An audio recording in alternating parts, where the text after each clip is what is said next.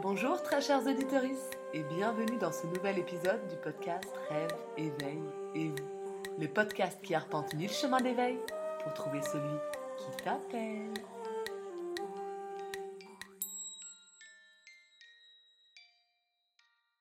Aujourd'hui, j'ai envie de vous parler d'un sujet qui me tient vraiment à cœur, euh, qui est celui de l'ego. Alors je vous en ai déjà parlé dans euh, pas mal d'épisodes, euh, mais j'aimerais l'aborder sous un angle un petit peu différent. Alors si vous m'écoutez un peu régulièrement, vous savez que je suis professeur de français au collège. Et j'ai pu constater que mon rapport à mon ego avait extrêmement évolué depuis que je pratiquais, depuis que j'exerçais ce métier. Et c'est vraiment le métier qui me permet de me questionner tous les jours. Vraiment, c'est très quotidien comme réflexion euh, sur cette question-là de l'ego, sur comment euh, interagir avec les personnes autour de moi sans euh, interposer l'ego entre nous. Alors, je vais repartir d'une petite définition de l'ego pour moi parce que je pense qu'il y a beaucoup de personnes qui voit l'ego comme quelque chose de potentiellement positif. Alors voilà, chacun sa, vision des choses. Moi, je vois l'ego comme ce qui s'interpose entre notre moi et le monde.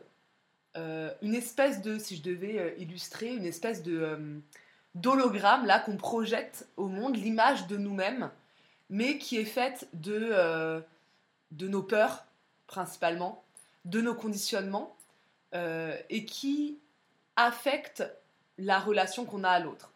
Et en fait, euh, je donne souvent cet exemple-là parce que pour moi, il est très parlant. Euh, si quelqu'un aujourd'hui me dit que je ne suis pas jolie, euh, si je le prends mal, c'est que vraiment il y a l'ego qui va s'interposer entre moi et l'autre. C'est-à-dire que la parole de l'autre n'a aucune action sur moi. C'est pas parce que l'autre me dit que je suis telle ou telle que ça change quoi que ce soit en moi. après que la personne m'ait dit que j'étais laide, je ne le serai pas plus ou moins qu'avant. Ça n'a aucun impact réel. Par contre, la vision que j'ai de moi, la vision euh, que je projette dans le monde sera affectée. Parce que je pensais peut-être euh, être à ce point-là jolie ou pas, etc. Et la personne vient me dire quelque chose de cette image-là. Donc mon ego est affecté, mais ma personne, mon moi ne l'est pas. Et en fait, l'ego pour moi n'est qu'un logiciel de défense. Euh, il est très utile quand on est en mode survie. Parce que là, on va devoir parer les attaques des autres. Là, on va devoir être le plus, je euh, je sais pas, compétitif, courir le plus vite, prendre le plus rapidement le morceau de viande pour pouvoir survivre, etc., etc. Donc c'est un logiciel de survie. Et on nous a appris à l'alimenter.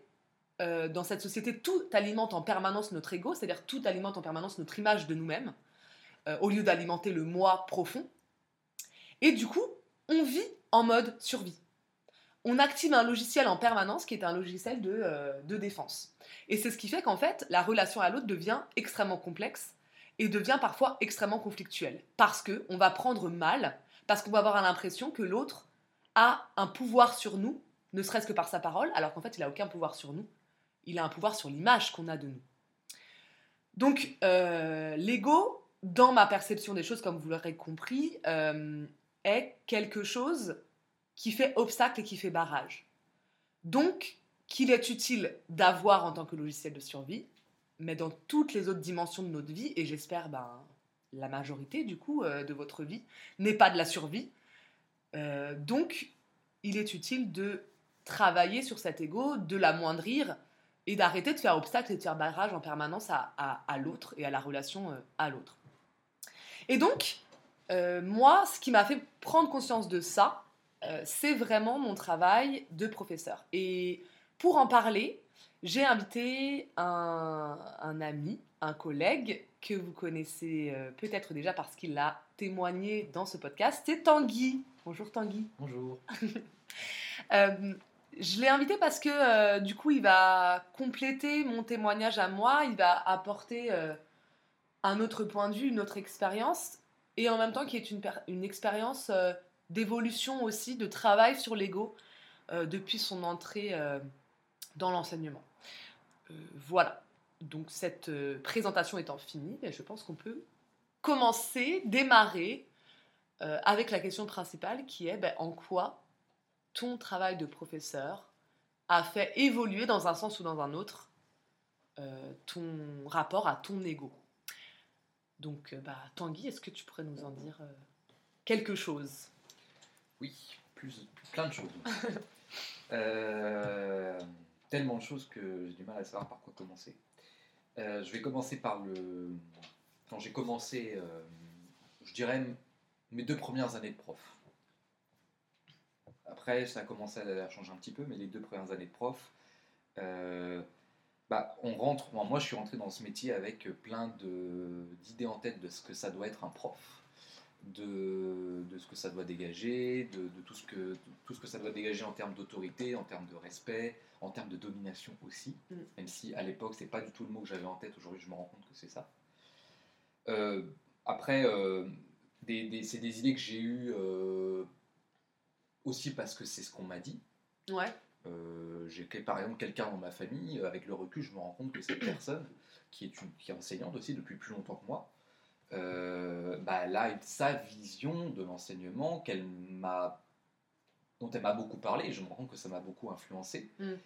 et pas dans le bon sens. En tout cas, euh, maintenant avec le recul, je me rends compte que ça m'a fait faire des choses, dire des choses et prendre des décisions qui, à mon avis, euh, n'étaient pas du tout les bonnes et qui n'étaient que dans l'ego ou beaucoup dans l'ego. Ouais.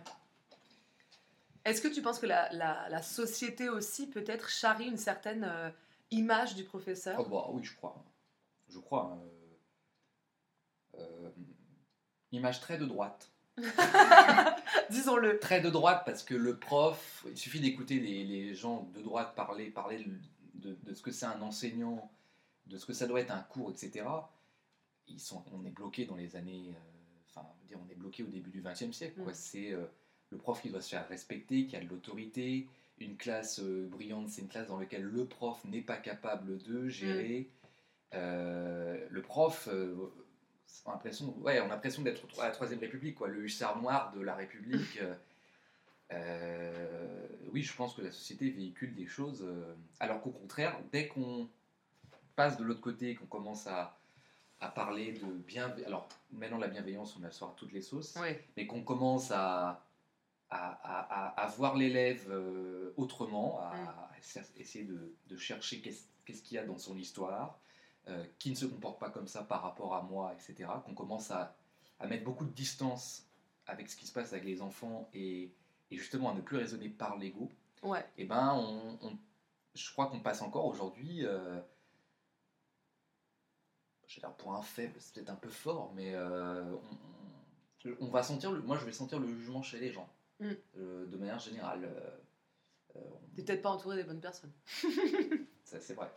En fait, tu dis, en fait, moi, je pense qu'il faut différencier. C'est vrai que euh, tu parles du fait dès qu'on entre dans une personnalisation de l'élève, qui n'est plus simplement un élève dans sa posture et sa fonction d'élève, mais qu'on y voit Mm. la personne, l'enfant, euh, ce, qui, ce qui me semble être le centre de notre travail, on est obligé de se décaler de la structure éducation nationale, qui, elle, ne voit les élèves que comme des fonctions, des rôles, des corps qui sont à dominer, à, à dominer et à, et à discipliner. Et je pense qu'en fait, si on, si on repart euh, dans le, comment dire, la fondation, les fondements de l'éducation nationale euh, telle qu'elle est, telle qu'elle a été créée, euh, c'était ça l'idée. C'était de créer une espèce de république de par une nation, de par les enfants. Euh, on, a décidé de structurer des pensées, de les unifier et de structurer des corps et de les unifier euh, afin de faire la nation française. Et en fait, à partir de là, ben, on a invisibilisé la personne et l'enfant. Mm. On a fait de l'enfant un élève et du professeur un maître. C'est bien ça d'ailleurs le mot, un maître. Là, je, je- je le dis pour, parce que les, les gens ne le voient pas, mais je suis allé prendre un, un- un petit livre que je recommande euh, à tout le monde. Alors, moi, je l'ai pris parce que ça m'intéresse en tant qu'enseignant, mais, mais euh, ça porte une vision sur l'école euh, qui concerne tout le monde, hein. Euh, puisqu'on est tous passés par l'école, et Oui. peut-être nos enfants y passeront, si on en a. Donc, ça s'appelle Pour une école de la liberté par la liberté, d'Hugues Lenoir. Voilà, c'est un petit livre qui fait un peu plus de 100 pages, donc, alors qui, qui porte une vision, euh, euh, bah, le titre le dit, hein, pour l'école de la liberté par la liberté, donc euh, on est dans une vision libertaire de l'école, et il y a des... Alors je les ai pas, là je l'ai rouvert parce qu'en parlant de ça, il y, a- il y a un passage notamment, il y a un chapitre qui s'appelle Éduquer les éducateurs. Ah oui. Et euh, alors là, il y a un truc sur les éduquer à l'autogestion, c'est pas ça, mais il y a un donné où il y a écrit dans, dans un des sous-titres changer de posture, renoncer à la toute-puissance. Ah ouais. Et je crois qu'on est en plein dedans. Ouais. Et là, je viens de tomber sur une citation. euh, euh, c'est pas celle-là, c'est celle elle, est, elle est très, elle est très courte. Euh, alors, c'est dans, dans le livre, il, il, il cite un, un- un penseur qui s'appelle David Daniel Favre, qui Ah dit ce qui est central surtout dans la relation maître-élève, c'est de décontaminer l'autorité d'un rapport de domination-soumission. Mhm. L'autorité qui permet de faire grandir, c'est l'autorité qui rend hauteur. Donc, euh, ça m'a, moi, quand j'ai lu ça, euh, ça m'a conforté dans l'idée Mm. que le chemin que j'ai pris euh, Mm. de déconstruction de, de mon ego par rapport aux élèves et tout ça, euh, c'était le bon.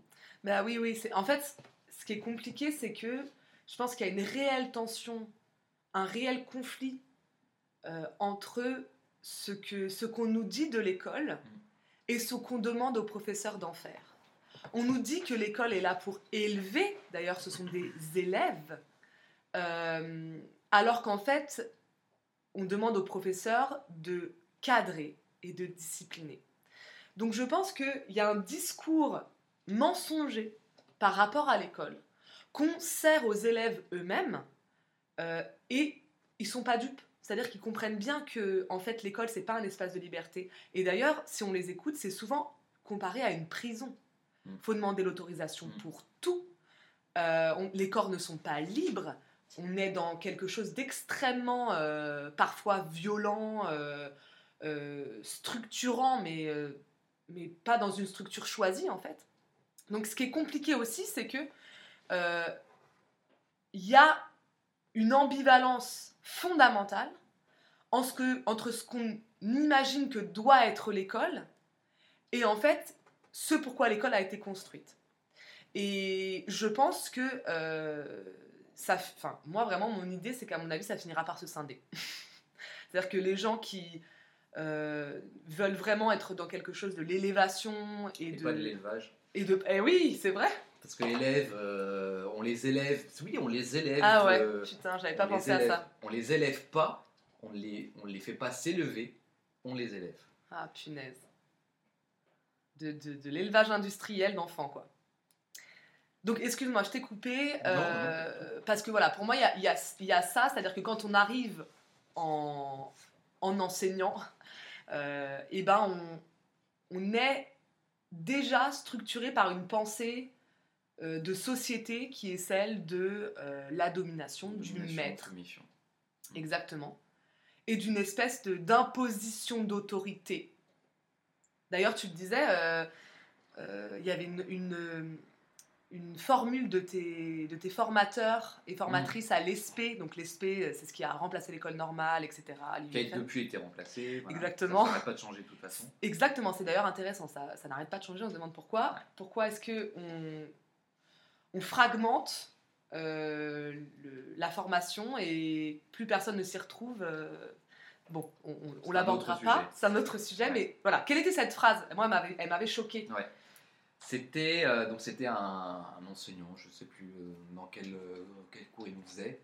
Il nous a, on parlait, c'était parce qu'à l'ESP en gros il y avait plutôt du contenu disciplinaire, puis il y avait du côté le côté gestion de classe, etc. Et donc ça devait être un truc dans le dans le module gestion de classe. Et il nous avait expliqué que euh, fallait quand même pas trop se montrer décontracté euh, face aux élèves. Il nous avait dit la phrase suivante en anglais, notez bien No smile before Christmas. Mon Dieu, donc on traduit pour les, pour les gens euh, Très très mauvais. très très mauvais comme nous, euh, pas de sourire avant Noël. Alors qu'est-ce qu'il voulait dire par là? Bah, c'était que euh, en- dans les quatre premiers mois, hein, parce que du coup c'est à peu près ça, hein, septembre-décembre. Donc le premier trimestre entièrement. Ouais, c'est ça. Euh, sourire, c'est montrer une faille. Voilà. Voilà, dans sa tête. Sourire, c'est montrer une faille dans, les, dans laquelle les élèves vont forcément s'engouffrer. Voilà, donc c'est aussi imaginer l'élève, l'enfant comme manipulateur vicieux Mm. et, euh, Ah, ouais. Voilà, donc il y a aussi Ah, mais une ça, ça, c'est pareil, c'est pareil, c'est une cette vision-là, ben justement, t'en Mm. parles. Je crois que cette vision-là, elle est encore Ah oui. extrêmement. Parce que dès qu'on te, dès que, en général, quand, quand tu quand rencontres quelqu'un, quand tu, enfin, peu importe, que qu'on parle de nos métiers respectifs et qu'il te demande qu'est-ce que tu fais, tu dis, euh, tu dis, euh, bah, je suis prof. La réaction est à peu près toujours la même en face, c'est ah bravo, ah moi je, ah, ah, moi, je pourrais pas. Mais toujours. C'est drôle. Oui, parce que ils se, dans leur tête, c'est ah bon, des petits, les, les, les, les élèves sont des monstres aujourd'hui, bravo Ouais. pour tenir bon quoi. Alors, sachant qu'il faut vraiment être conscient de ça, euh, euh, le c'était mieux avant, en fait, quand on regarde dans les textes, euh, ça fait 100 ans qu'on nous le dit. hein. Donc, moi, c'est drôle parce que la réaction que les gens ont, euh, c'est souvent Oh là là, euh, moi, j'ai fait la misère à mes profs. Ah. C'est souvent des gens qui se remettent dans la peau de l'élève qu'ils étaient. Euh, et c'est intéressant parce qu'en fait, évidemment, comme l'école est obligatoire, etc., etc., en France, on a tous une expérience de l'école. Et donc, c'est très difficile pour les personnes de penser l'école de manière systémique, de manière globale et, et de manière structurelle. C'est-à-dire que tout le monde, en fait, va se positionner individuellement dans la posture euh, d'élève qu'il a pu ou qu'elle a pu être. C'est ça, qui est- c'est ça qui est fou. Et après, si les gens ont des enfants, bah dans la posture de parents d'élèves. Donc Mm. c'est très difficile de faire émerger une pensée globale de l'école euh, parce que il y a toujours cette expérience personnelle. Mm. Bref. Donc, pour revenir au sujet, euh, donc toi, tu es arrivé avec tous ces euh, espèces de préjugés de base Mm. De ce que c'est qu'un professeur. Comment tu as expérimenté ça, du coup, dans tes premières années Euh, Je Oui. me permets, pardon, euh, une question peut-être même chronologiquement un peu avant. Est-ce que tu sais pourquoi tu as eu envie d'être professeur et est-ce que c'était lié à cette posture-là qu'on te donnait de fait d'autorité, de domination, de reconnaissance, de maître des lieux? Oh, je pense que oui. Je pense que oui. Euh, moi, j'ai tout depuis très très longtemps. j'ai- envie d'être prof. Mais euh, quand même que je faisais prof quand j'étais petit, que tu, tu veux faire prof, etc., euh, euh, à ton frère ou à tes parents, à jouer au prof, quoi. Euh, bah, Moi, je fais- déjà en train de, de- de faire de la discipline. Ah ouais, moi je faisais que ça. Bah voilà. Je mettais des notes et je disputais. Non Et mais je on faisais met des notes et on dispute. Voilà. T'imagines un peu. Ouais. Donc oui, oui, je, je- je pense que je, en fait, je suis, à mon avis, pas devenu prof pour les bonnes raisons. Ouais. Voilà, mais c'est, alors, c'est bien que je m'en sois rendu compte et après qu'on soit capable de, Oui. parce que si, sinon, merde, euh, en fait, je suis prof pour ça, mais et on peut vite tomber de haut, quoi. Et, euh, Et c'est une question quand même, je pense, essentielle. Euh, Enfin, moi, je m'en rends compte dans, dans les, les- les- les professeurs que je fréquente. Je suis pas sûre qu'il y ait beaucoup de personnes qui se soient posé la question de pourquoi ils sont professeurs. Mm. Souvent, on va nous sortir. Enfin, moi, j'ai rencontré beaucoup de personnes qui me qui répondaient à cette question par une expérience de euh, bah, j'ai toujours voulu faire ça, euh, euh, c'était euh, ma passion. Oui, mais tu me réponds pas pourquoi en fait. Mm. Donc, j'ai l'impression, en tout la cas, question dans... est super difficile aussi. Oui. c'est vrai.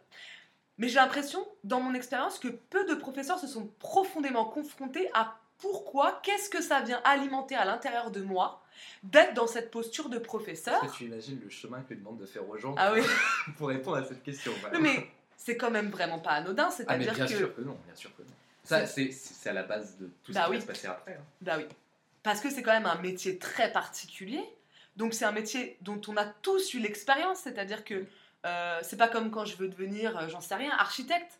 Qui a rencontré un architecte dans sa vie, qui a fait l'expérience profonde et euh, euh, comment dire et prolongée de l'architecture. Bah là, l'école, on en a tous fait l'expérience profonde et prolongée. Donc on a déjà tous un rapport à la base de- à ça.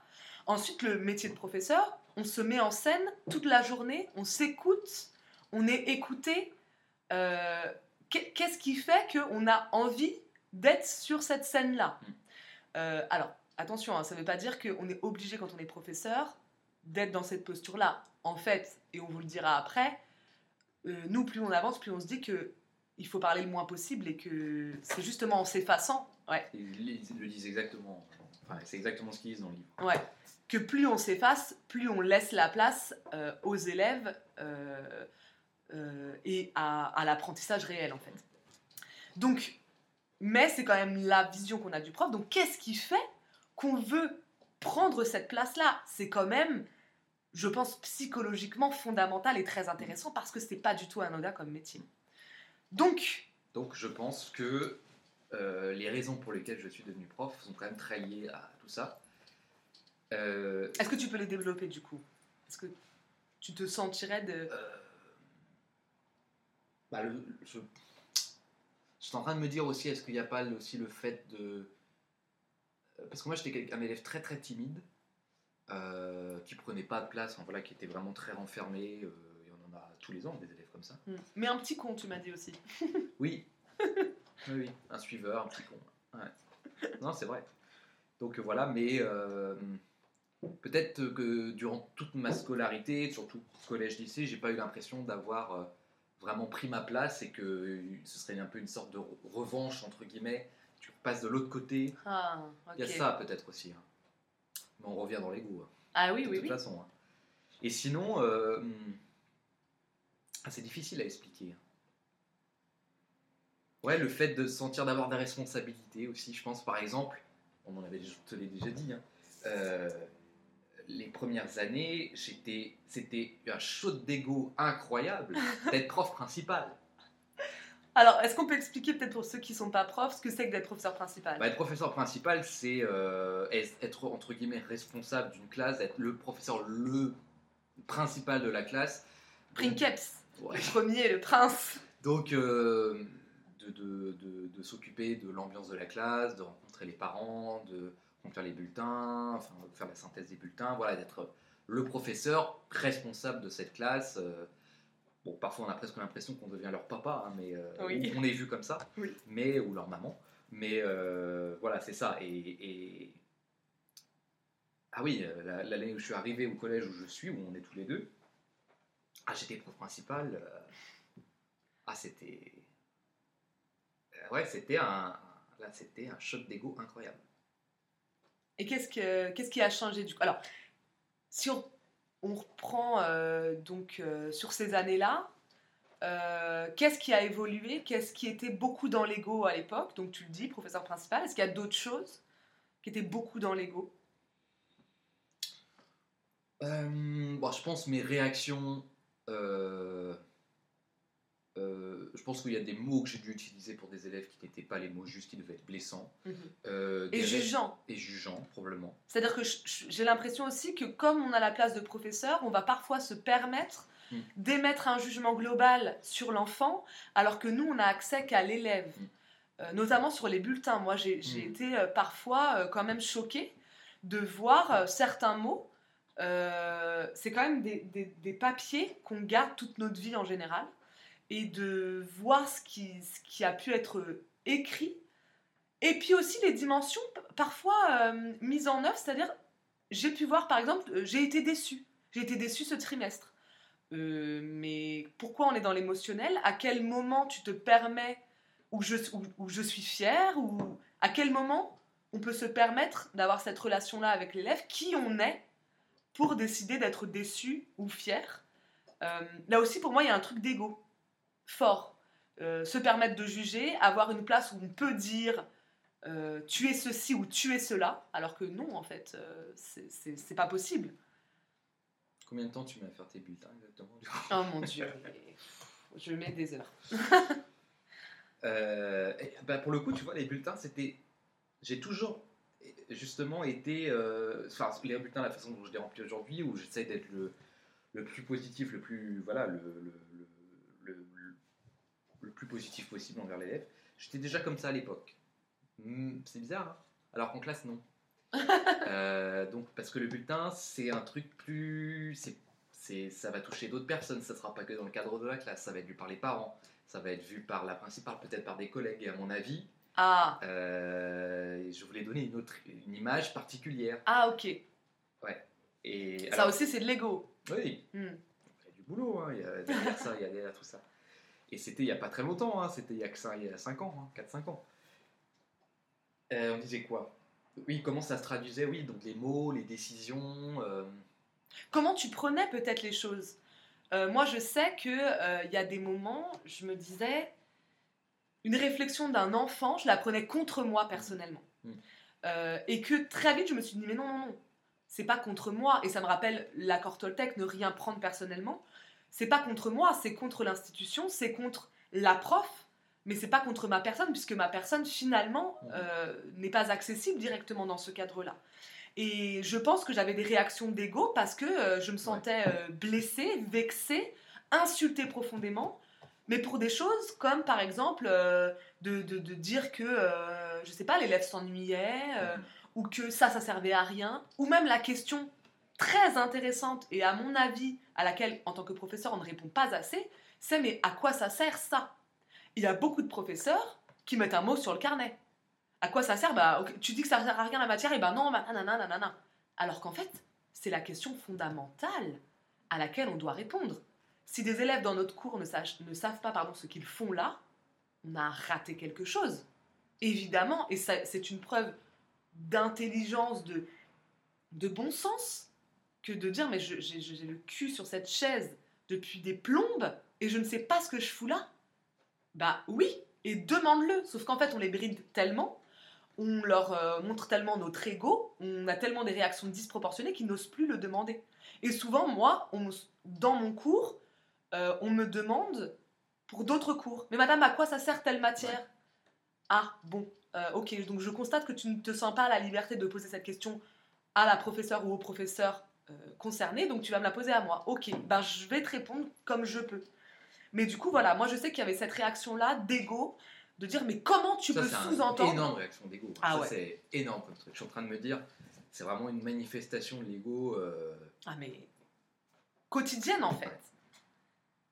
Et que les élèves ont tellement bien cerné qu'ils ne posent plus les questions. De, de base, les questions importantes, les questions, ils n'osent plus les poser. Et en plus, euh, c'est considéré que l'élève, de fait, est pas sympa, quoi. Euh, moi, je vois les élèves, ils me, me- les, comment dire, les précautions de langage. Euh, bah, la semaine dernière, j'étais absente, comme tout le monde, bah, j'avais le coco. et, et là, je reviens. Et il y a une élève qui, me dit Ne le prenez pas mal, madame, ou, ou, ou- ou peut-être que c'est trop personnel, mais, mais ça va. C'est mignon comme tout. C'est euh, une élève euh, de la classe dont TPP d'ailleurs. Euh, principal pour Pépé. ah oui, exactement. euh, Pour euh, oui, pardon, c'est du, du charabia Ouais, de prof. ouais. Et, et en fait, une précaution de langage pour une demande qui est absolument gentille, mais qui pour elle transgresse le rapport professeur-élève, Mm. parce qu'elle me demande quelque chose de personnel. Euh, donc, elle prend des précautions de langage pour que je le prenne pas mal. Et c'est quand même fou. C'est-à-dire que on n'ose même plus poser des questions de base de l'humanité, quoi. Comment vous vous sentez, madame C'est voilà. Alors qu'ils sont profondément gentils, quoi. Je veux dire. euh. Donc, il y avait cette réaction-là euh, au sein de la classe, notamment Mm. quand quand un élève avait une, une réaction un peu énervée Mm. ou tu le prenais contre toi. Toi, Oui, puis j'étais. Bah, le No Smile Before Christmas, euh, je l'avais aussi dans la tête, je pense, hein, le, de, de dire, euh, je, même avec des classes, parce que la première année où j'ai commencé, j'avais des classes de cinquième très nombreuses, il y en avait une ou deux avec lesquelles c'était un peu compliqué, des classes de quatrième qui étaient moins nombreuses et c'était plus facile, Enfin, ça, se passe, ça, se pa- ça passait mieux. Et euh, j'aurais, à mon avis, pu lâcher la bride beaucoup plus tôt Mhm. avec ces classes de quatrième et, et je me suis forcé à, Mm. donc il y avait, il y avait, genre je devais être à l'entrée de ma classe comme ça. quoi. On ne voit pas. bonjour. Mais le truc ridicule, Ouais. c'est-à-dire que tu, tu, tu peux être super content et tu vas, boum, tu vas mettre un masque Ouais. et euh, tu ne veux, il ne faut rien montrer. Et euh, ça, je, je pense que je l'ai été longtemps euh, les premiers mois. Euh, et du coup, être dans euh, l'agressivité parfois, euh, Mm. être un peu cassant, Un peu humiliant. ouais, cassant, million. Ça, c'est aussi, euh, je, je voulais en parler aussi parce que, en fait, à partir du moment où le professeur, euh, on lui accorde du pouvoir, et c'est quand même une position où on accorde un pouvoir de fait, euh, c'est-à-dire que nous, par exemple, dans notre collège, quand on entre dans la classe, ou quand un adulte entre dans la classe, les élèves se lèvent. Ouais. Ce, qui est, ce qui me semble complètement absurde et, et limite ridicule et, et drôle parce que Oui. euh, c'est n'importe quoi en fait. Donc, euh, comme si. Enfin, il faut bien comprendre que quand on est professeur, euh, on a une autorité qui nous est accordée de fait, un pouvoir qui nous est accordé de fait. euh, et ce pouvoir, l'ego va l'utiliser. Et que se passe-t-il? Et notamment, bah, l'humiliation, est-ce que tu peux en parler un petit peu? Je sais pas. Bah, j'ai. Alors, pas forcément que toi, tu t'as- re- ouais. voilà, pas forcément que toi, tu as exercé, mais dont tu peux être témoin ou, ou les, ou les pulsions que tu as pu avoir, je sais pas, par rapport à Bah, ça. C'est-à-dire que euh, je pense à une scène à laquelle j'ai pas assisté mais qu'on m'avait relaté euh, de quelqu'un de l'établissement euh, qui avait euh, qui avait humilié. Bah là, on est dans l'humiliation la pire qui existe puisqu'elle avait fait venir, un- elle avait demandé à un élève de venir à ses pieds. Ah oui, Hein, ah oui je vois. J'étais pas Voilà. là, je suis arrivée l'année Ouais, d'après. eh ben, moi, j'ai pas assisté à ça, mais on en a parlé. Donc là, tu, tu vas alimenter ton ego et tirer de cette humiliation encore plus de pouvoir, d'autorité, de terreur. Ouais, Moi, en fait, c'est ça que j'avais dans ma tête aussi. faut que tu fasses peur. Il faut, ouais. Faut que je fasse peur. Me fa... faut, que je... faut que je me fasse Faut que faut que je me fasse peur. Faut que Petit je fasse lapsus. peur. Parce que. euh, alors après, je pense que c'est aussi lié à la problème de confiance en soi et tout. Il y a sûrement d'autres trucs qui se mélangent à ça. Des angoisses. hein. Mais oui, oui, dans ma tête, c'était faut que je fasse peur. Sinon, je suis mort. Ouais, c'est ça, je suis mort. je suis mort. En fait, il y a vraiment une, une idée de guerre. Hmm. Euh, de. euh, faut, que- faut, que Je au front. Je vais, je vais faire court, je vais au front. faut que je les neutralise. Ouais. Mais moi, je leur dis aux élèves euh, maintenant, euh, très clairement, je leur dis, mais vous savez que nous, notre travail, c'est de vous faire oublier que vous êtes 25 et qu'on est tout seul. et en fait, c'est- fou parce que ça marche. Et pour moi, il y a vraiment quelque chose de l'ordre d'une discipline du corps euh, social de l'élève qui va être reproduite après plus largement dans la société. Faire oublier qu'on est euh, 67 millions et que eux ils sont euh, 100 quoi. Alors eux, bah voilà, les détenteurs du pouvoir dans ce système. Et en fait, on apprend ça aux élèves très très tôt. Et c'est fou à quel point ça fonctionne. Même avec des profs dont ils voient bien qui sont euh, bah, bancales, hein, euh, franchement, qui sont euh, névrosés, qui Banco sont... Bancal, banco Ouais, c'est une bonne question, je me suis posé la question, mais je pense pas qu'on puisse dire banco. Je sais pas. Euh, mais en tout cas, donc, donc, parce que les élèves sont très intelligents, ils ont une intelligence sociale, émotionnelle, ils en voient défiler des profs, donc ils voient bien, Ah bah, ils perçoivent tout. hein. bah oui, ils voient bien ceux qui sont pas sûrs d'eux, ils voient bien ceux qui un positionnement euh, étrange et décalé et pas cohérent. euh. bref, ils sentent très bien tout ça. Et même avec ces profs-là, eh ben, ils vont pas très loin, quoi. Donc, ils ont totalement intériorisé cette domination euh, que le système impose. Et bon, bah, encore une fois, c'est moi, c'est pas la pratique que j'ai envie de mettre en place. Je n'ai pas envie de les dominer, euh, ni extérieurement, ni intérieurement. Et donc, effectivement, moi, je suis euh, témoin, pour retourner dans cette question de l'ego, je suis vraiment témoin du fait que quand on donne du pouvoir à certaines personnes, euh, et même parfois bah, des personnes qui sont en revanche par rapport à leur propre posture d'élève, Mm. euh, et ben c'est de l'humiliation, de la violence pour aller alimenter un ego malsain et qui fait flipper quoi. Vraiment, euh, ce, cette- ce positionnement-là de la terreur, de je peux tout Ouais, me parce permettre. plus, on est face à des enfants. Et c'est exactement là où, où- où je voulais en venir. On est face à des enfants. Et moi, c'est ce qui m'a fait complètement évoluer. C'est-à-dire que pour être très honnête, euh, j'avais énormément d'ego, j'en ai toujours beaucoup. On a... Moi aussi. Hein. Je pense qu'on en a toujours trop, à moins d'être un moine bouddhiste ou un brin d'herbe, mais, mais euh, je, je pense que c'est vraiment le, la confrontation, et encore c'est pas le mot, mais d'être front à front avec des enfants qui m'a fait comprendre que je ne pouvais pas exercer mon ego euh, sur eux parce que c'était les violenter en fait. Que moi j'étais dans la guerre avec les autres, que j'étais dans la guerre avec mes pères tout le temps, euh, notamment dans mes réparties cinglantes, euh, humiliantes. euh, voilà, j'ai été élevée comme ça. Il fallait avoir de la répartie, fallait, euh, fallait casser l'autre. Mm. C'était quand même le meilleur moyen de survivre, en fait, socialement. J'avais beaucoup d'ego, j'étais très susceptible. Et en fait, d'avoir ces enfants en face de moi, c'est vraiment ce qui m'a révélé que ça pouvait pas être comme ça. Là, fallait que j'adopte autre chose, fallait que je trouve un autre chemin qu'on m'avait pas appris, qui n'était pas tracé, qu'il fallait que j'aille chercher et qu'il fallait que bah, je demande d'ailleurs aux enfants qui étaient en face de moi parce que c'était eux aussi les meilleurs, euh, les mieux placés pour me dire quel était le chemin à emprunter pour euh, les atteindre, les atteindre avec bienveillance. Et, et c'est vraiment ça qui m'a fait découvrir euh, ben, ce travail sur l'ego. C'est le fait d'avoir des enfants, quoi. C'est le fait d'avoir des êtres en formation euh, qui ont déjà euh, peu d'estime d'eux-mêmes parce que cette société euh, casse les corps et les, et les, et les esprits. Et de voir leur souffrance et de, et de refuser absolument de m'en alimenter. Alors que je pense qu'il y a des adultes et des professeurs notamment qui s'alimentent de ça et qui pour faire survivre leur propre ego, pour l'augmenter de jour en jour, eh ben, ils vont se nourrir de cette puissance, enfin, ce pouvoir-là qu'ils exercent sur l'autre. Qui en plus est un pouvoir bien triste parce que c'est un pouvoir qui leur est donné par une société qu'ils n'ont pas acquis.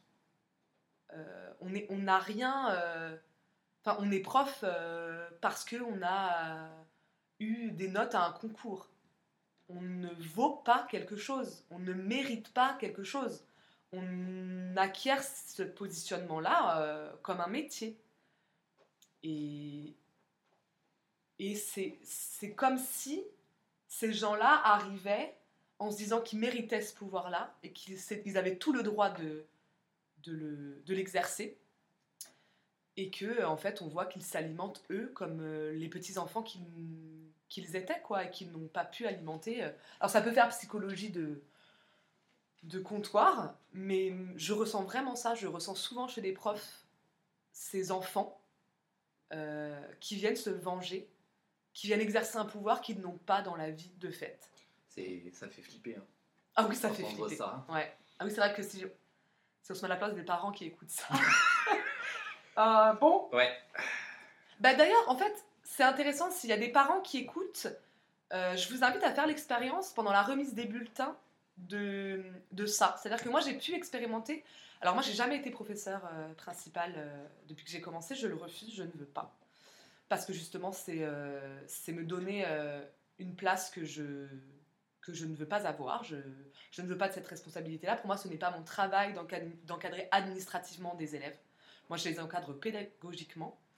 Euh, voilà. Donc pour l'instant, je résiste encore et toujours à l'envahisseur. je ne sais pas combien de temps ça va pouvoir durer parce que, bon, il se trouve que dans certaines circonstances, on peut m'y obliger. Mais il se trouvait que j'ai rendu des bulletins et c'est très intéressant de voir ce qui se joue à ce moment-là. C'est-à-dire que très souvent, le parent euh, se remet dans la posture de l'élève qu'il était. Et on le voit tout de suite, notamment dans le langage euh, non verbal. Des parents qui se mettent en retrait, qui croisent les bras, par exemple. Euh, des parents qui ont l'impression qu'on va faire leur procès en tant que parents. Et d'ailleurs, il y a des professeurs qui le font. C'est-à-dire qu'en gros, si l'élève n'a pas les notes attendues, c'est parce que les parents ne sont pas assez ceci, cela, etc. On vient juger la parentalité alors que pas du tout. Et moi, une des choses que j'ai dites aux parents, c'est euh, que euh, si l'élève a ces notes-là, c'est que nous aussi, en tant qu'enseignants, on n'a pas fait notre job, on n'a pas réussi à trouver le moyen euh, de faire comprendre certaines choses à l'enfant. Et donc, c'est quand même nous les professionnels de l'enseignement. Donc, c'est aussi nous qu'on juge dans le bulletin, mais c'est pas le parent. Tout ce qui est hors classe, en fait, quelque part, ben, c'est c'est plus la c'est plus l'école, donc ça suffit. Euh, mais il y a un jeu qui, qui se joue en général, qui est que le professeur devient aussi le prof du parent et devient aussi du coup le juge du parent. Euh, et donc, si vous êtes parent et que vous assistez à ça, regardez peut-être la posture que le professeur va prendre en face de vous et la posture que vous vous prenez instinctivement. Ça peut être super intéressant. Et souvent, je pense que vous observerez que euh, il y a quelque chose d'asymétrique qui est en train de se jouer. Vous n'êtes pas forcément à l'aise. Si votre enfant n'a pas les notes attendues euh, par la structure, etc., vous allez vous sentir en euh, oui, comportement si- aussi. si, vas-y, je te laisse finir. Voilà, enfin, vous allez vous sentir en faute, acculé, mal à l'aise, peut-être même une petite boule au ventre, un petit stress, euh, et euh, vous allez sentir peut-être un, un enseignant jugeant en face de vous. Vas-y. Oui, et puis il y a aussi, quand, quand on met les bulletins, un truc qui est assez révélateur, je trouve aussi, c'est la, le, le- où on va remettre le bulletin dans la classe. Ah oui. Le Ah prof oui. qui reste à son bureau et qui reçoit les parents en face, déjà on se positionne dans la classe d'une manière euh, particulière de domination. Ouais. Euh, et voilà, déjà moi, euh, je- je- j'essaye justement de rendre les bulletins. déjà, bon, quand on fait des remises de bulletins, on a des soirées entières où on est chacun dans des salles. Donc au moins on va des tables dans la classe, pas au bureau. Mais même là, ça ne gomme pas le, le truc qui on croirait chez le, doc- chez le médecin. Ah oui. On sort, c'est à tour de qui Allez à vous, on a du, on a du retard, on a honte. d'avoir- Moi j'ai toujours honte d'avoir du retard parce que, parce que voilà, c'est pas, pas très respectueux pour les gens. Ouais. Et on, on, on est forcément de toute façon dans un rôle euh, voilà, Ouais. particulier. Et, euh, et voilà. Comme si les parents devaient nous rendre des comptes du trimestre de leur enfant, quoi. Mm. Alors que quelque part, ça pourrait même être l'inverse. Bah nous, on va rendre des comptes. Moi d'ailleurs, j'ai ce stress-là. Moi, j'ai beaucoup de stress par rapport aux parents. Mm. Euh, parce qu'en fait, euh, pour moi, ben, c'est un rapport où, en fait, moi, je, je viens parler du trimestre, de ce qu'on a fait ensemble. Et, et si ça n'a pas marché, ben, c'est ma pratique aussi à remettre en question. Donc moi, je sais que c'est c'est un exercice très compliqué parce que, euh, bon, après, il y a d'autres choses qui jouent hein, par rapport à mes propres, euh, mes propres névroses. Mais il y a quelque chose de l'ordre de, euh, c'est aussi à moi de rendre des comptes en tant que professionnel de l'enseignement. Mm. Donc ça, c'est très intéressant. Et, par- et- et- et- et on peut parler même de l'espace de la classe en général, hein, sans Oui. que ce soit la remise des bulletins. Moi, je Ça, sais... C'est un vrai chantier. Eh oui. Ce truc-là, il y a encore des classes où il y a des espèces de. Mince, j'ai oublié le, le mot, mais. Espèces de scènes, tu sais, c'est un peu surélevé au niveau du bureau. euh, c'est un, un Oh délire. Euh, L'estrade. L'estrade, voilà. Euh, moi, je sais que la première chose là que, que je fais quand j'ai une salle dans laquelle je sais que je vais rester enseigner euh, longtemps, je jarte le bureau, c'est-à-dire que je le mets de côté. Il n'est pas central, il ne trône pas. Mm. Euh, à quel moment j'ai Non, C'est un besoin trône. C'est un trône. C'est un trône. C'est un trône.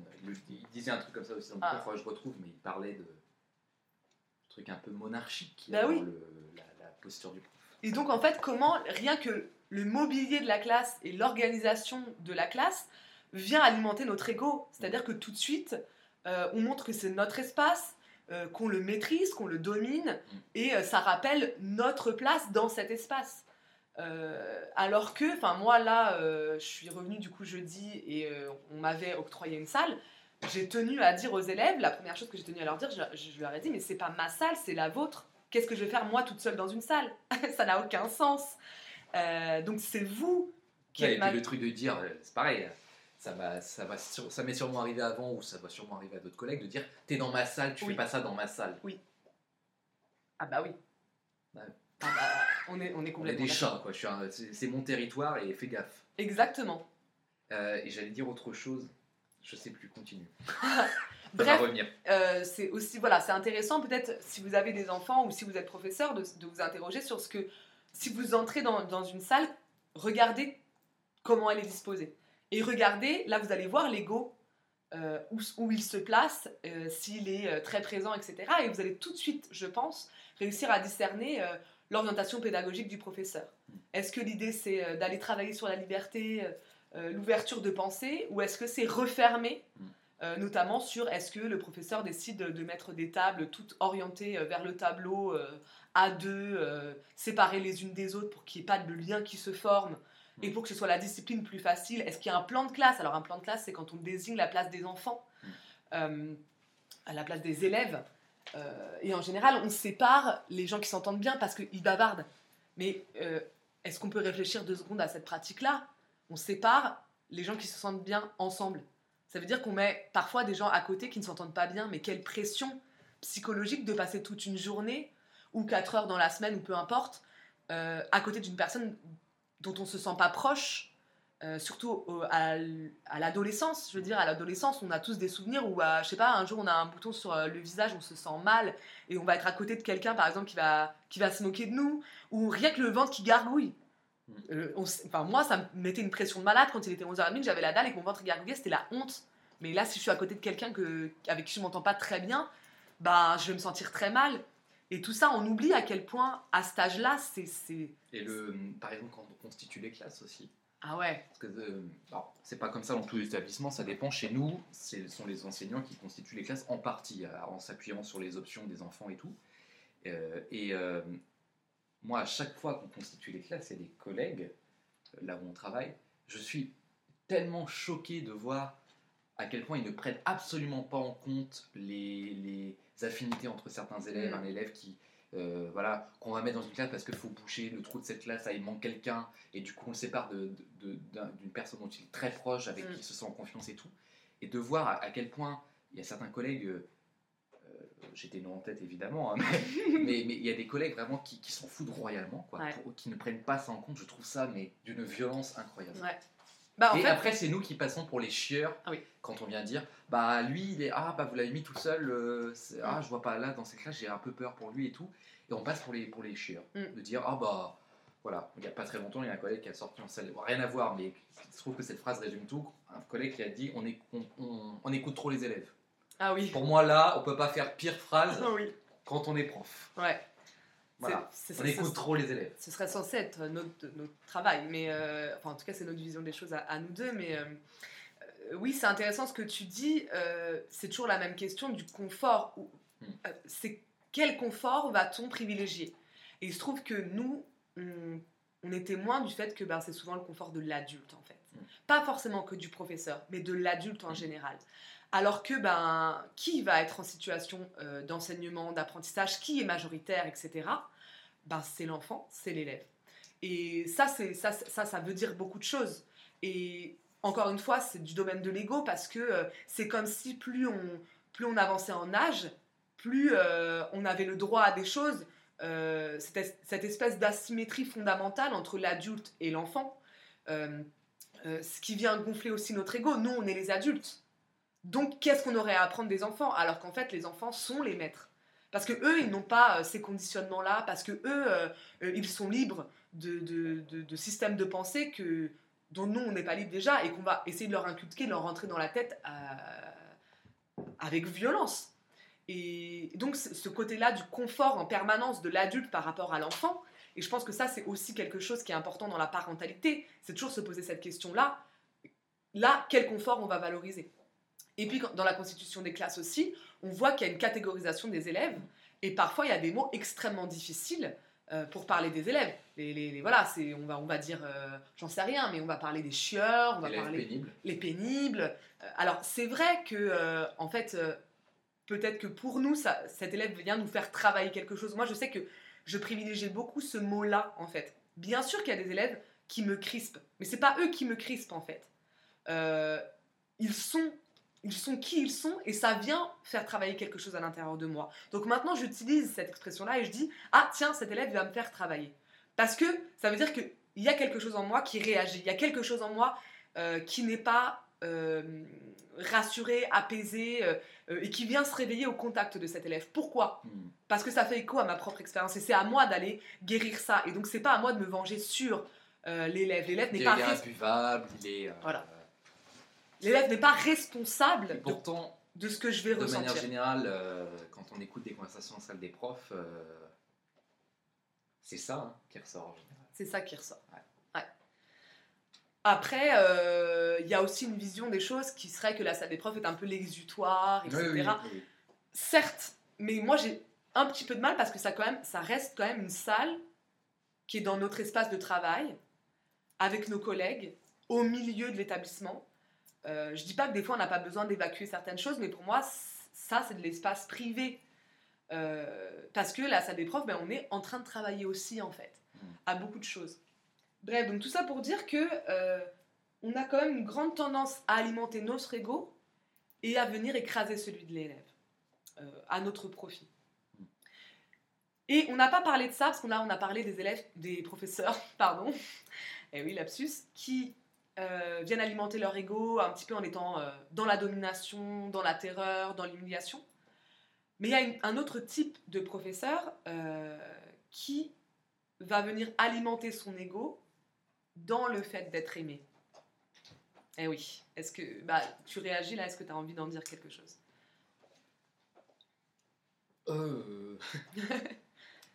Qu'est-ce que je pourrais dire? Oui, oui, bah, j'ai été comme ça. hein. Non, mais de toute façon, enfin, c'est important euh, peut-être de le dire pour les auditoristes, mais euh, euh, c'est. Je pense que chaque professeur a ces dimensions-là en lui, plus ou moins présentes, Mm. plus ou moins questionnées. Mais on a. Enfin, je veux dire, moi, évidemment que j'ai été comme ça. J'ai voulu dominer, j'ai voulu être dans la terreur, j'ai voulu asseoir mon ego, mon autorité Et être aimé. Et être aimé. Et c'est encore des choses avec lesquelles je me débat. Mm. C'est pas du tout un jugement de dire ah bah nous on a tout compris et les autres machin. Pas du tout. Je veux dire euh, et entre eux, enfin ça changera tellement d'une classe à l'autre, d'un élève à l'autre, d'une heure de cours à l'autre, d'une humeur à l'autre, etc. C'est des choses qui sont en tension en permanence à l'intérieur de nous. Là, ce qu'on fait nous, c'est de les euh, évoquer, de les, de les questionner euh, à haute voix parce que je- on, pense profondément que ça a changé notre rapport à l'ego et ça nous a fait évoluer, ça nous a fait comprendre beaucoup de choses. Euh, mais c'est pas pointer du doigt euh, les mauvais et les bons. C'est juste montrer à quel point c'est un processus complexe et à quel point il y a des choses à venir travailler dans chaque dimension. Voilà, c'est juste un point euh, justement pour pas être dans l'ego de nous, on a tout compris, on est les meilleurs. C'est pas du tout ça parce que on a ces ré- réactions-là encore, on fait de la merde euh, encore euh, Oui, bien 80% sûr. du temps. Euh, on n'a pas tout compris, on cherche des solutions, on patauge. On, on- on quittera ce métier sans, sans avoir atteint de toute façon. Évidemment, De carrément. façon. Et, euh, et- de toute façon, On va juste faire moins pire qu'avant. exactement. Et peut-être qu'en plus même, la structure même de l'éducation nationale nous empêchera, nous, nous, nous coupera à un moment donné et qu'il faudra qu'on la quitte parce que euh, de toute façon, elle alimenterait quelque chose chez nous de l'ordre de la domination. Parce que c'est le système qui, qui, qui est fait ainsi à la base. Donc il n'y a pas du tout de... Voilà, il n'y a pas du tout, au contraire, de hiérarchisation entre les gens, mais juste euh, un rapport à l'expérimentation de ce que euh, l'ego euh, est quand on est professeur et de là où il vient se cacher et se nicher.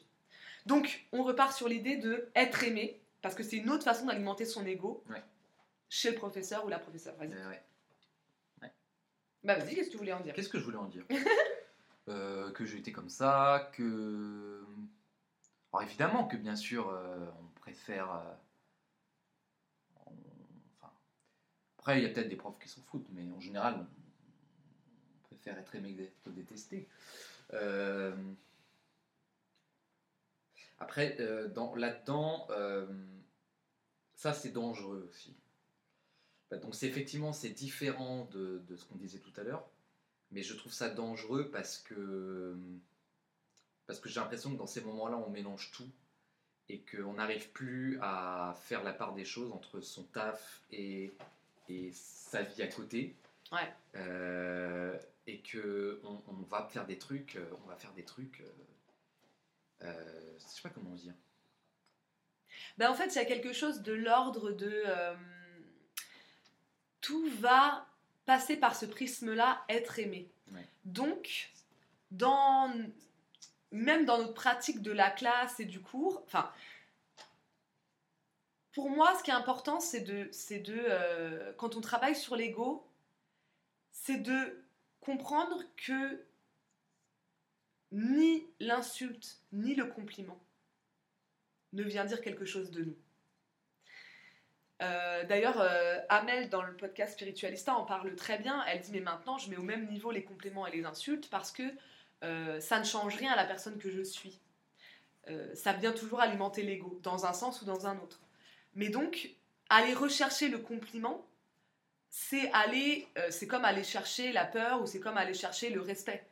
Ça ne veut rien dire de qui on est. Et recevoir plein de compliments, ça ne change rien à la personne qu'on est, ça va pas faire de nous quelqu'un de meilleur. Euh, on est qui on est. Et donc ça va venir biaiser tout ce qu'on va faire. Et au lieu d'être dans une honnêteté, euh, une sincérité dans notre travail, on va être dans une espèce d'accumulation de bons points euh, et, dans, quelque dans un rapport à l'autre qui n'est pas un rapport détaché. Alors, qu'on s'entende bien, ça ne veut pas dire pour moi qu'il faut être extrêmement distant des élèves. Par contre, je pense qu'il faut en être détaché. Euh, parce que imprimer un rapport affectif avec l'élève, c'est déjà le conditionner, c'est déjà euh, l'orienter et lui ôter une partie de sa liberté. Euh, c'est tout comme on discutait de cette, cette loi-là que vous connaissez peut-être, mais un enseignant et une enseignante, on n'a on pas le droit d'évoquer nos orientations politiques. C'est pas facile, euh, surtout quand il y a des débats euh, acharnés, etc. Mais nous, on doit être à côté, on doit être spectateur, on doit être les témoins, et ce qui est important, c'est de faire émerger la pensée de l'élève. Et en fait, c'est fondamental euh, parce que on n'est pas là pour diriger, on n'est pas là pour donner une direction, on est là pour libérer. En tout cas, c'est comme ça que je vois les choses. Et donc, quelqu'un qui va avoir une certaine admiration par rapport à moi, ou une certaine affection par rapport à moi, va se retrouver, encore une fois, enfermé dans quelque chose. Mm. Et donc, à cet âge-là, en plus, va considérer que ma pensée est la bonne, euh, alors que c'est pas du tout ça. C'est tu considères que ma pensée est la bonne, ou qu'elle n'est pas la bonne, ou qu'elle est en partie la bonne, etc. Ouais. Mais parce que toi, tu t'es libéré des conditionnements, parce que tu as cherché qui tu étais, quelles étaient tes valeurs, euh, et, et en fait, travailler à être aimé, c'est travailler à créer un lien d'enfermement avec l'élève. Euh, C'est l'émancipation. ça vient, voilà, ça vient empêcher l'émancipation. Et ça vient aussi euh, être un biais parce que l'élève va plaquer. C'est souvent aussi des élèves qui parfois sont dans une euh, telle euh, misère affective, euh, un tel abandon parental euh, que ils vont venir imaginer qu'on est une figure d'eux. Alors que ben oui, on peut de manière comment dire ponctuelle faire figure d'eux sans le vouloir. Eux, ils y mettent ce qu'ils veulent derrière. Mais l'important, c'est qu'on ne s'y attache pas. Et moi, j'ai une, une vision de l'enseignant comme une vision de passeur. C'est-à-dire que, C'est un mot qu'ils utilisent dans ce ouais. passeur. Mais moi, je me souviens, par exemple, on avait discuté du fait que toi, à la fin de l'année, t'étais pas bien. Tu J'allais en parler, j'allais en parler. Ouais, bah, vas-y, vas-y. Euh, oui, oui, effectivement, moi, les fins d'année, euh, bon, c'est plus le cas aujourd'hui, c'est plus le cas depuis, ouais, depuis 2-3 ans. J'étais mal parce que c'était la fin, euh, que les élèves partaient et que euh, je, il y avait une un attachement euh, affectif tellement fort que j'avais mis moi que euh, le, le- le départ était, était de- douloureux. Mm. Euh, bon, après, c'est aussi lié à d'autres choses dans ma vie, sur la Mm. place que j'accordais à mon métier dans ma vie, etc., euh, qui me nourrissaient, mais qui me nourrissaient parfois euh, pas toujours dans le bon sens. Euh, on parle de l'ego, enfin voilà. Mais en tout cas, effectivement, les fins d'année étaient, étaient difficiles et c'était pas normal, Bah oui, ça, ça t'affectait trop pour que bien ce sûr. soit équilibré, en fait. bien sûr. T'es pas déprimé à la fin d'une année scolaire. Mais en fait, l'i- l'idée, mais on nous prépare pas non plus à ça, je pense, en tant qu'enseignant, c'est que, c'est que pour des, pour des gens qui n'ont pas une vision euh, terroriste de l'enseignement, bah, c'est de la pratique de la terreur, quoi. euh, il va forcément y avoir des liens qui vont se créer entre humains. Euh, et c'est très bien, c'est-à-dire que moi, ce que je dis aux élèves, c'est que à chaque heure de cours, on va vivre quelque chose ensemble. Mm. Voilà, on va. euh, J'ai pas envie qu'ils soient morts, et c'est pourtant ce qu'on leur demande très souvent, c'est-à-dire qu'on Pas leur de bruit. Hein? Pas de bruit, le moins de bruit Ah possible. bah oui. T'es passif. Alors, on n'arrête pas de gueuler euh, contre les élèves en disant qu'ils sont passifs, alors qu'on leur, euh, on leur demande de jamais être actifs. Donc, à un moment donné, euh, bon, faut savoir ce que ce qu'on veut. Et, et- et donc, euh, j'ai pas envie qu'ils se mettent en mode veille, qu'ils arrêtent de vivre et qu'ils écoutent la bonne parole tomber du ciel pendant une heure. Au contraire, l'idée c'est on va vivre un truc ensemble. Donc, à partir du moment où on vit quelque chose avec des gens, il y a des liens qui se créent, forcément.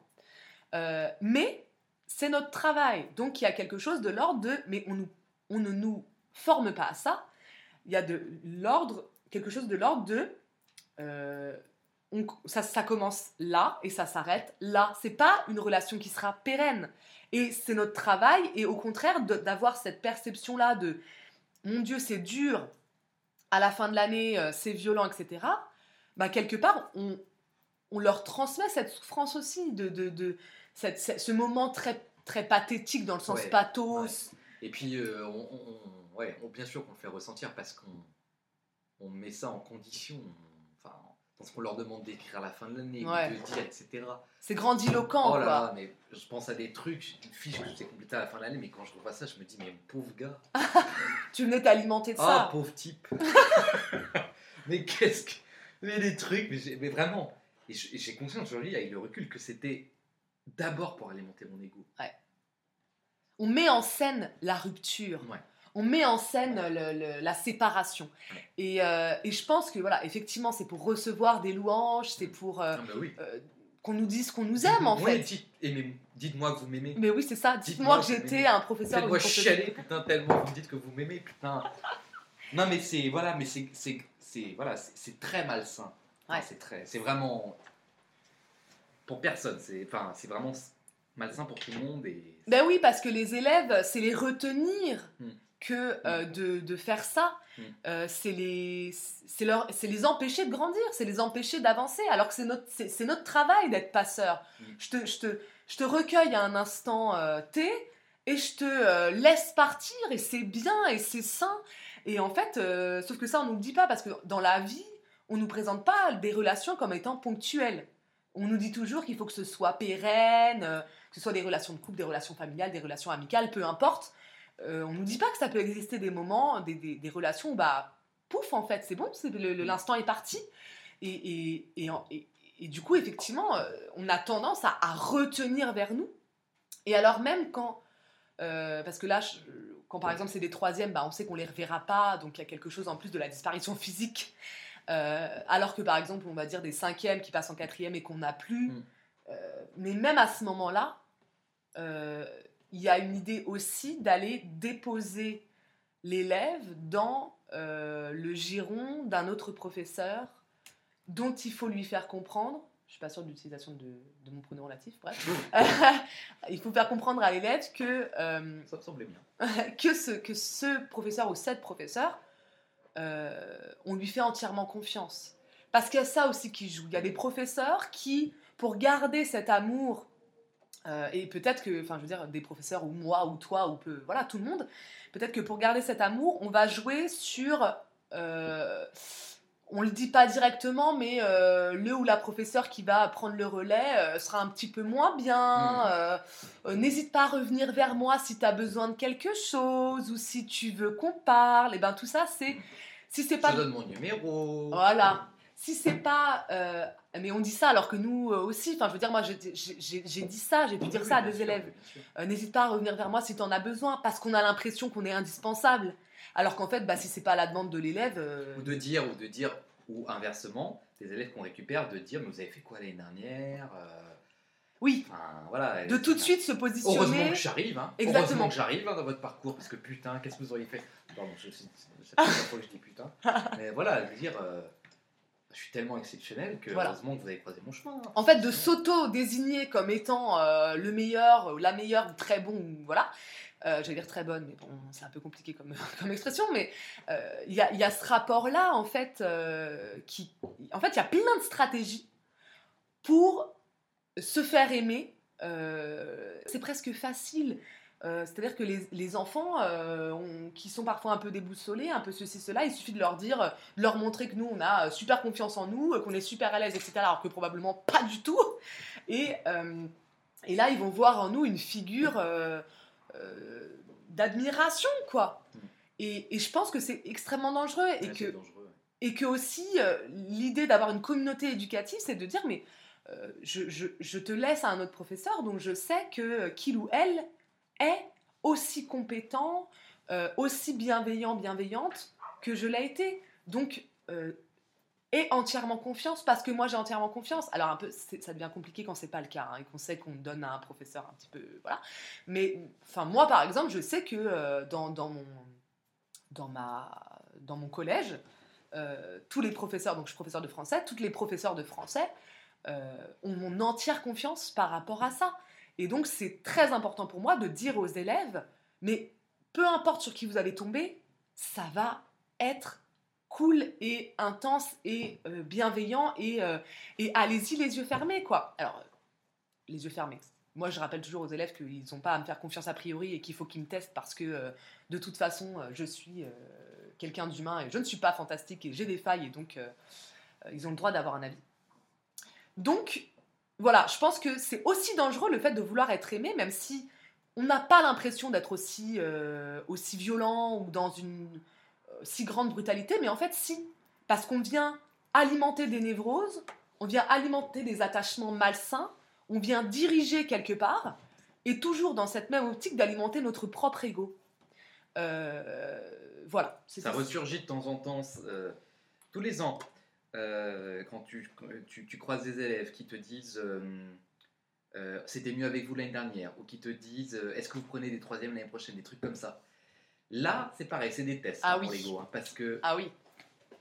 comment réagir?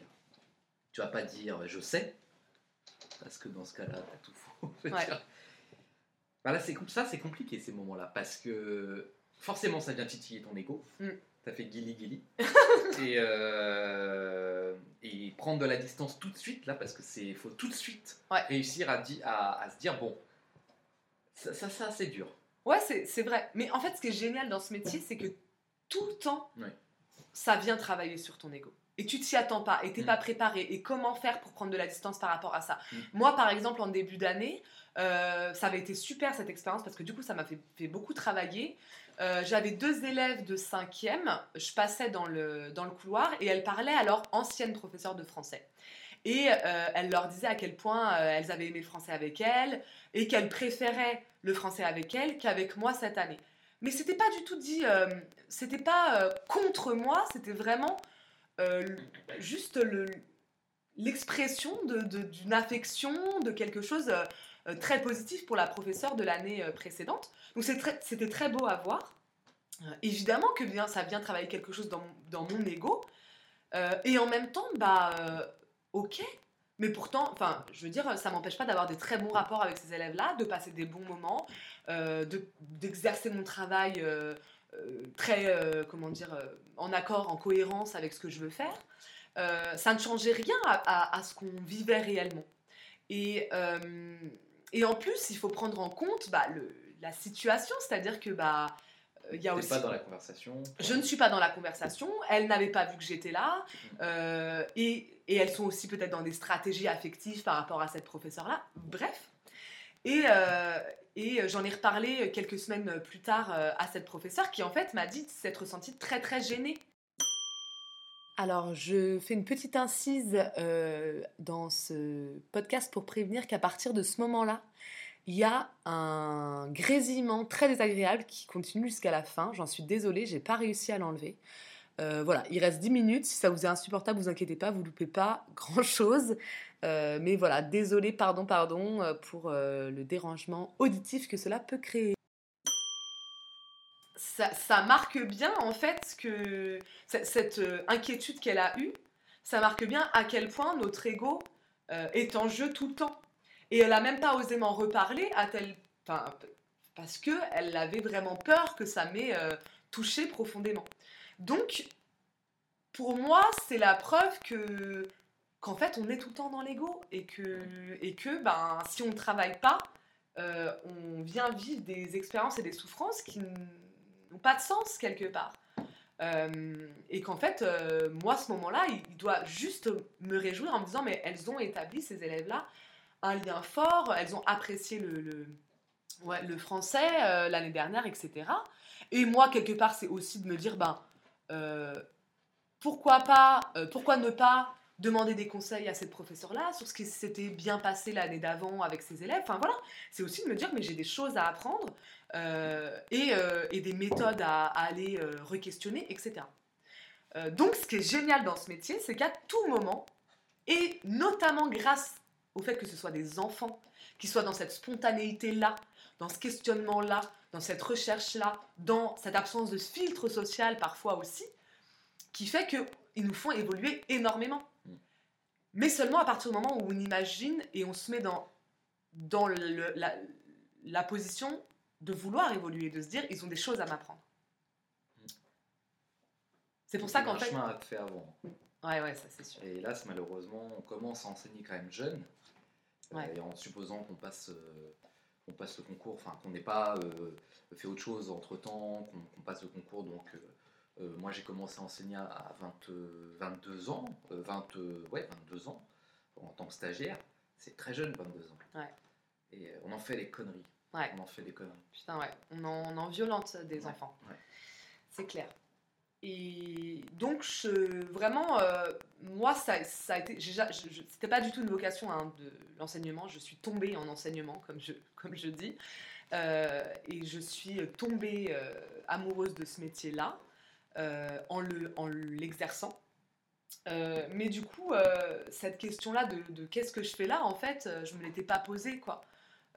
Et, et, je pense aussi que je l'ai fait pour de très mauvaises raisons des raisons qui sont totalement dans l'ego, le fait d'être euh, reconnue comme étant celle qui sait, euh, d'être regardée, d'être mise en scène.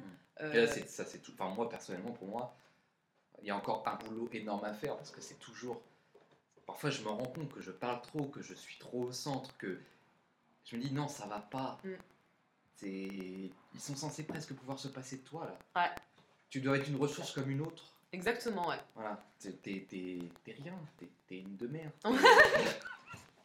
oui, c'est ça, on est, on est, rien en fait. Euh, enfin, on est rien. On est peut-être la structure, euh, mais sinon, on, voilà. On... Et c'est pour ça qu'en fait, euh, pour moi, les élèves sont, sont, aussi des maîtres et que nous, nous sommes plutôt des, des, guides, comme on serait un guide touristique en montagne, quoi. voilà, je te montre le, là où il y a. voilà. passe par ici pour, pour ton bien à toi et pour que tu puisses découvrir par toi-même. Je vais pas te dire ce qu'il y a à découvrir, je vais pas te dire euh, ressens ça à ce moment-là. Euh, je vais juste euh, te faire arpenter un chemin dans lequel je vais essayer de, de, de, te protéger et, de, et d'être bienveillante au maximum. Mais c'est tout. Donc je crée une structure d'accueil pour que tu puisses aller vers l'apprentissage toi-même. voilà, c'est très, c'est totalement libertaire et, anarchiste comme vision d'enseignement. Mais et, c'est pour ça que. le Noir. le Noir. C'est quoi les éditions? Euh, Les éditions du Monde Libertaire. Ah bah voilà, tout est dit. Repère anarchiste, je crois qu'on peut pas faire. On peut pas euh, faire mieux. Euh, donc c'était voilà, je pense qu'on arrive vers la fin. moi j'avais vraiment envie de partager ça avec vous parce que c'est un chemin, puisque le podcast c'est quand même arpenter euh, mille chemins d'éveil. Moi, ça a été un chemin d'éveil à, mon ego et surtout à ma volonté de l'effacer le, plus possible. Parce que euh, l'ego est destructeur pour soi et pour les autres. Et quand on a des enfants en face de soi, euh, c'est encore plus flagrant. Et je, vraiment, j'avais envie de parler de ça dans ce podcast-là parce que le travail de l'ego, à mon avis, c'est un travail hautement spirituel euh, qui, une fois qu'on a commencé à ouvrir et à, voir les relations en termes d'ego, euh, je m'en suis rendu compte notamment avec mon amoureux, j'ai commencé à lui parler de l'ego, etc. il me dit, mais euh, maintenant, je ne vois plus que par là. Et en fait, c'est vrai qu'on peut traduire un petit peu toutes les réactions, toutes les relations en termes d'ego. Je vous invite à, l'expérimenter, à regarder un petit peu les, procédés de domination qui se, jouent, que ce soit sur la, superstructure ou au contraire sur la microstructure euh, dans votre travail, dans votre couple, euh, dans votre famille, dans vos amitiés. Et, euh, et ce chemin-là que je n'avais absolument pas projeté est un chemin sur lequel vraiment je pense que je serais une grosse connasse. non mais vraiment c'est comme ça que je le perçois parce que je serais en, en recherche de domination perpétuelle sur l'autre. Euh, bon, ça, ça, ça, ça se. Comment dire ça se joint aussi à un gros travail sur mes blessures et sur le fait de ne plus avoir besoin d'alimenter mon ego en permanence parce que mon moi est assez solide euh, et se sent assez puissant pour faire face au monde sans vouloir humilier le reste. Euh, c'est-à-dire que si on veut humilier, c'est-à-dire amoindrir les personnes qui sont en face de nous, c'est bien que nous, on ne se sent pas assez haut mm. pour pouvoir faire face. Et donc ne pas considérer l'autre comme l'ennemi en permanence à abattre ou à amoindrir, mais comme l'allié euh, pour nous élever, ça me semble, euh, ben, ça me semble une façon de visualiser le monde euh, très enrichissante. Et moi, mon chemin, ça a été à travers les enfants. Je n'en ai pas, mais j'en ai devant moi tous les jours. Et peut-être que bah, ce chemin-là, vous pourrez le partager si vous-même vous êtes enseignant, si vous-même vous avez des enfants si vous-même vous côtoyez des enfants. Et je pense que euh, c'est euh, comment dire, c'est un chemin euh, révélateur par le, la nature même de ce qu'est l'enfance et, la beauté, la liberté de ce qu'est l'enfance. Et que je ne veux plus disciplinée, mais au contraire euh, dont je veux faire perdurer la, liberté et la beauté en fait. Et, m'en inspirer un petit peu au passage, puisque moi je l'ai perdu en me conditionnant euh, à ce soi-disant monde d'adultes. Je sais pas combien de temps on est, mais on fera qu'on en fasse un deuxième parce que je, je me rends compte qu'on n'a pas. Il y a plein d'autres trucs qu'on pourrait parler, l'évaluation, le fait. de- Ah mais tu peux en parler, euh, tu Oh sais, la magie, de la, la magie de la technologie, c'est qu'on peut faire deux épisodes, Ouais, c'est vrai. on peut couper. Mais là, je commence à être fatigué Ouais. euh, énergétiquement, tu vois. Enfin, cette phrase n'a aucun sens. Et d'ailleurs, j'ai envie de reciter parce que ça fait très intello de, de Citer, ouais, euh, grave. juste deux passages. Pour l'ego, pour l'ego, ça fait... pour l'ego, évidemment. Mais comme ça me parle, je me dis que peut-être ça peut parler à d'autres personnes. Dans le, toujours le livre dont je parlais tout à l'heure, Pour une école de la liberté par la liberté, euh, on aurait pu aussi parler, euh, on le fera peut-être une autre fois, de, de, donc de l'évaluation, de la question aussi de, du fait de ne pas savoir quand on allait vous poser des questions, Ah oui. accepter de ne pas savoir. Là, vraiment, il y a une phrase qui dit Il n'est pas toujours facile pour certains de dire simplement ce qu'on devrait tous réussir à dire. Je ne sais pas, mais je suis prêt à chercher avec toi. Oh mais grave, mais tellement. Il y avait une autre phrase qui euh, vient de Florence Moto. Alors, J'ai pas, j'ai pas la citation exacte. Euh, C'est pas grave, une chercheuse en sciences humaines, voilà, euh, qui dit si l'on veut former un citoyen, ce qui est quand même l'objectif de l'école, ce citoyen doit être capable de dire oui à un moment et non à un autre. Ah oui. Pour grandir sereinement, l'élève a besoin d'un adulte faillible qui accepte aussi de se tromper, d'un adulte qui lui donne envie d'être adulte et non pas d'un adulte qui a besoin que l'autre se soumette. Ah oui. Ah oui. Ça, voilà, je trouve que ça résonnait bien avec ce que tu disais, euh, enfin tout ce qu'on a dit en fait. Et puis ce truc-là de de- d'accepter aussi le nom d'un élève, c'est bah, essentiel. Mm. Euh, parce que la plupart du temps, les enseignants, quand ils posent des questions, ne posent pas de questions, ils donnent des ordres. Mm. Est-ce que tu peux fermer la fenêtre, s'il te plaît? Mm. Non. Ah bah non. Donc il y a aussi des stratégies de langage euh, qui sont... Choix euh, des mots. Exactement, qui sont à remettre en question. Donc on va, on va s'arrêter là, et puis euh, si l'envie nous en prend, euh, on, fera, on fera un deuxième épisode, tout à Préparez-vous. fait. Euh, et d'ailleurs, vous pouvez nous, nous- nous dire si euh, vous avez envie euh, qu'on prolonge cette, euh, cette discussion, si ça vous a intéressé, euh, et puis de réagir en fait en donnant euh, votre avis. Peut-être qu'il y a des choses qui vont vous choquer, euh, avec lesquelles vous n'êtes pas du tout d'accord. Ça, c'est exactement le type de phrase que je dis à la fin d'une heure de cours.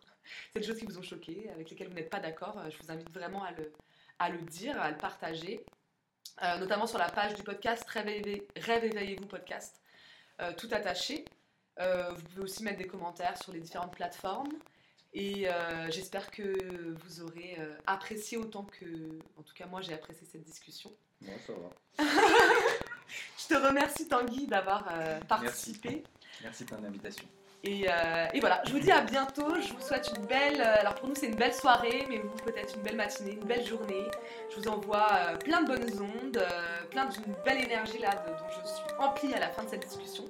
Et puis je vous dis à très bientôt dans un nouvel épisode du podcast Très éveil et vous.